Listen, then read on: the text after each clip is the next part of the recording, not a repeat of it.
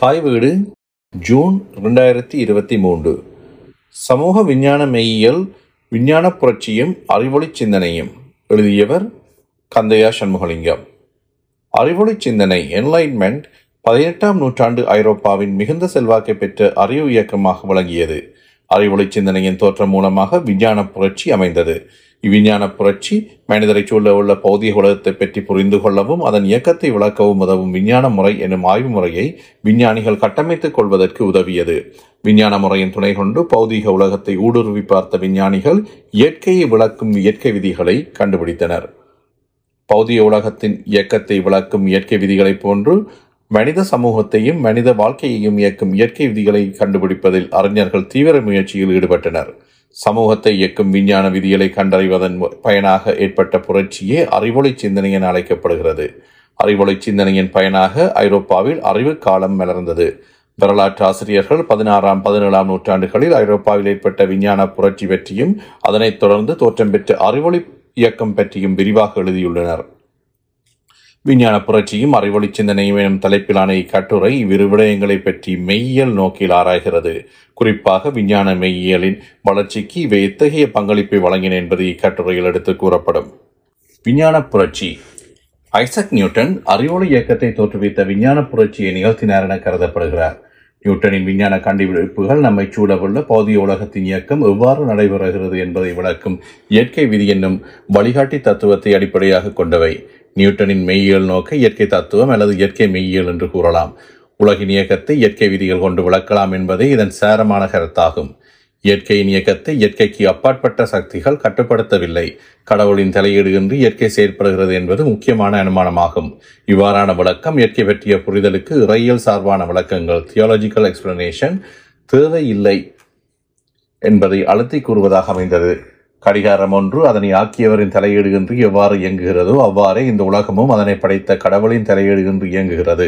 கடவுள் தலையீடு செய்யாத பார்வையாளராக இருக்கிறார் என நியூட்டனின் இயற்கை விதி தத்துவத்தை விளக்கலாம். அறிவொளி யுகத்தில் மக்கள் சிந்தனையில் இது மிகப்பெரிய மாற்றத்தை உண்டாக்கியது. விஞ்ஞானத்தின் வரலாறு. ஐசக் நியூட்டன் ஒரு விஞ்ஞான மேதை என்பதில் சந்தேகம் இல்லை. ஆயினும் விஞ்ஞான புரட்சி அவர் ஒருவரால் மட்டும் தோற்றுவிக்கப்பட்டதன்று விஞ்ஞானத்தின் தோற்றத்தை பொது ஆண்டுக்கு பின் ஆயிரத்தி ஐநூறிலிருந்து அடையாளப்படுத்த முடியும். ஐரோப்பாவின் பொது ஆண்டுக்கு பின் ஐநூறுக்கும் ஆயிரத்தி முன்னூற்றி ஐம்பதுக்கும் இடைப்பட்ட காலத்தில் விஞ்ஞான பெரும் முன்னேற்றம் எதுவும் ஏற்படவில்லை. அக்காலத்தில் ஐரோப்பாவின் நம்பிக்கை முறையிலும் கல்வியிலும் பண்டைய கிரேக்கர்களின் சிந்தனைகளை ஆட்சி செலுத்தின. கிரேக்க சிந்தனைகளை உள்வாங்கியதாக கத்தோலிக்க திருச்சபையின் இறையியல் கட்டமைக்கப்பட்டிருந்தது. விஞ்ஞான சிந்தனைகள் பரவிய போது இயற்கை உலகம் பற்றிய அறிவு ஆர்வம் திடீரென தோன்றியது. இயற்கை உலக பற்றிய விஞ்ஞான வழக்கங்களுடன் கத்தோலிக்க திருச்சபையின் தத்துவங்கள் முரண்பாடுடையமாக காணப்பட்டதை மக்கள் தெரிந்து கொண்டனர்.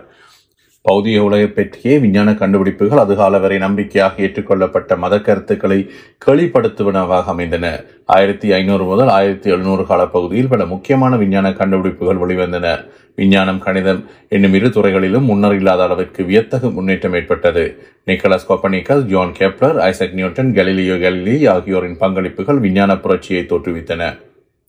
பிரான்சிஸ் பேகன் விஞ்ஞானிகள் விஞ்ஞான கண்டுபிடிப்புகளை எப்படி செய்கிறார்கள்? அவர்கள் அறிவை பெற்றுக்கொள்ளும் வழி யாது என்ற வினாக்களை முன்வைத்து தேடலை நிகழ்த்தியவர் ஆங்கில நாட்டவரான பிரான்சிஸ் பேகன் ஆவர். விஞ்ஞான முறையை சயின்டிபிக் மெத்தட் உபயோகித்து விஞ்ஞானிகள் விஞ்ஞான கண்டுபிடிப்புகளை செய்கின்றனர் என பிரான்சிஸ் பேகன் கூறினார். அனுபவம்தான் அறிவின் அடிப்படை என்ற கருத்தை அவர் வலியுறுத்தினார். இதன் மூலம் அனுபவவாதம் எம்பரிசிசம் எனும் மெய்யியல் சிந்தனைக்கு பேக்கன் உறுதியான அடித்தளத்தை இட்டார். பேக்கனின் கருத்துக்களை பின்வருமாறு தொகுத்து கூறலாம். ஒன்று இயற்கை நிகழ்வுகளை விஞ்ஞானி அவதானிக்கிறார். இரண்டு அவதானித்தல் ஊடாக அவருக்கும் புற உலகம் பற்றிய தகவல்கள் கிடைக்கின்றன. மூன்று அவதானத்தின் மூலம் கிடைத்த தரவுகளை அவர் பரிசோதித்து பார்க்கிறார். நாலு பரிசோதனைகள் எக்ஸ்பெரிமெண்ட்ஸ் மூலமாக அவர் சில முடிவுகளை பெறுகிறார். அம்முடிவுகளின்படி அவர் சில கருதுகோள்களை ஹைப்பதீசிஸ் வகுத்துக் கொள்கிறார். ஐந்து தாம் வகுத்து கொண்ட கருதுகோள்களை மீண்டும் பரிசோதனைகளையும் அவதானிப்புகளையும் செய்வதன் மூலம் சரிபார்த்தல் செய்கிறார். டெஸ்டிங் ஆறு திரும்ப திரும்ப பரிசோதனைகளையும் அவதானிப்புகளையும் செய்து அவரது விஞ்ஞான கருத்து உறுதி செய்யப்படுகிறது. விஞ்ஞான முறையின் மேற்குறித்த முறையில் அனுபவம் பரிசோதித்தல் கருதுகோள்களை வகுத்தல் சரிபார்த்தல் ஆகிய கூறுகள் முக்கியமானவை. பேக்கனின் விஞ்ஞான முறை தொகுத்தறிமுறை இண்டக்டிவ் மெதட் என அழைக்கப்படும். இது தனியன்களில் இருந்து பொது விதிகளை நோக்கி செல்லும் அறிக்கை முறையாகும். பேக்கன் பதினேழாம் நூற்றாண்டின் முற்பகுதியில் வாழ்ந்தவர். ஐசக் நியூட்டன் அவ் நூற்றாண்டின் பிற்பகுதியில் கணிதம் பற்றிய தம் பெரும் நூலை வெளியிட்டார். இவர்களின் காலத்தில் விஞ்ஞான புரட்சியின் விளைவாக இரு மாற்றங்கள் நிகழ்ந்தன. ஒன்று ஐரோப்பிய நாடுகளில் விஞ்ஞானிகள் சமூகம் சயின்டிபிக் கம்யூனிட்டி என்ற சமூக குழு உருவாகி இருந்தது விஞ்ஞானிகள் கழகங்கள் உருவாகி செயற்பட்டுக் கொண்டிருந்தன. சமூகத்தில் சிறு குழுவினர்களாக இருந்தபோது விஞ்ஞானிகள் சமூகம் அறிவின் பெருக்கத்தை இலக்காக கொண்டு உழைத்தது. இரண்டு விஞ்ஞானிகள் சமூகத்தினரின் விஞ்ஞான பரிசோதனைகளும் கோட்பாட்டு விவாதங்களும் விஞ்ஞான முறை சயின்டிபிக் மெதட் எனும் முறையை வகுத்து கொள்ள உதவின. மேற்குறித்த முன்னேற்றங்கள் ஏற்பட்ட போதும் பதினேழாம் நூற்றாண்டில் விஞ்ஞானத்திற்கும் தொழில்நுட்பத்திற்கும் பிணைப்பும் தொடர்பும் ஏற்பட்டிருக்கவில்லை. இக்காரணத்தால் விஞ்ஞான புரட்சி வெறுமனே அறிவு சார்ந்த சிந்தனையாகவே இருந்தது. விஞ்ஞானமும் தொழில்நுட்பமும் இணைவதான கைத்தொழில் புரட்சி ஏற்படுவதற்கு ஏறக்குறைய ஒரு நூற்றாண்டு காலத்தை கடக்க வேண்டியிருந்தது. அறிவொளி இயக்கம். விஞ்ஞான புரட்சியின் விளைவாக அறிவொளி சிந்தனை மறந்தது என்பதை கட்டுரையின் தொடக்கத்தில் குறிப்பிட்டோம். அறிவொளி இயக்கத்தின் மைய பகுதியாக பிரான்ஸ் நாடு விளங்கியது. அறிவொளி சிந்தனையாளர்கள் விஞ்ஞானிகள் சமூகத்தால் எடுத்து கூறப்படும் இயற்கை விதிகளை போன்றே சமூகத்தை இயக்கும் விதிகள் இருத்தல் வேண்டும். அவ்விதிகளை கண்டுபிடிப்பதன் மூலம் சமூகத்தை முன்னேற்ற பாதையில் கொண்டு செல்ல முடியும் என்று கருதலாயினர். இயற்கையை ஆராய்வதற்கு உபயோகிக்கப்பட்ட விஞ்ஞான முறையை சமூகத்திற்கும் பிரயோகிக்கலாம் என்ற கருத்து வலுப்பெற்றது.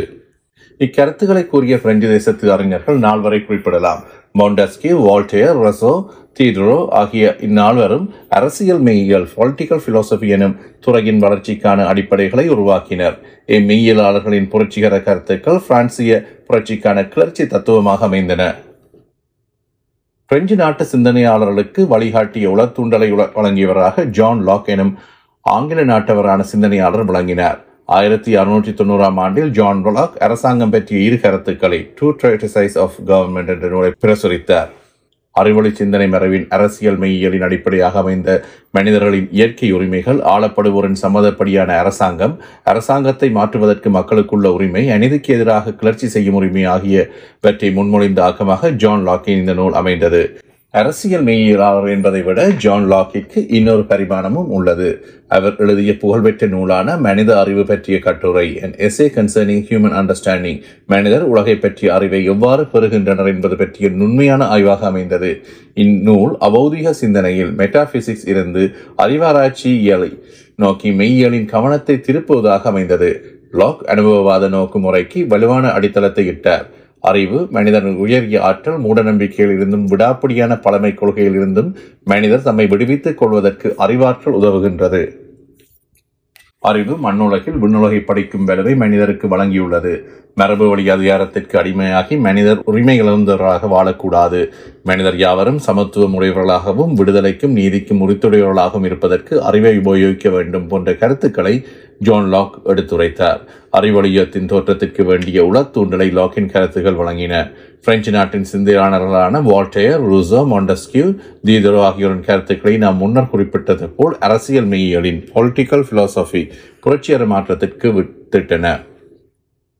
மனிதர் சுயாதீனமாக செயற்படவும் சிந்திக்கவும் வேண்டும். மனிதர்களுக்கு இயற்கையான உரிமைகள் உள்ளன. சமூக அரசியல் பிரச்சனைகளுக்கு மனித அறிவின் துணை கொண்டு தீர்வு காணலாம். சர்வாதிகார முடியாட்சி ஒழிக்கப்பட வேண்டும். திருச்சபையின் தலையீடுகள் நிறுத்தப்பட வேண்டும்.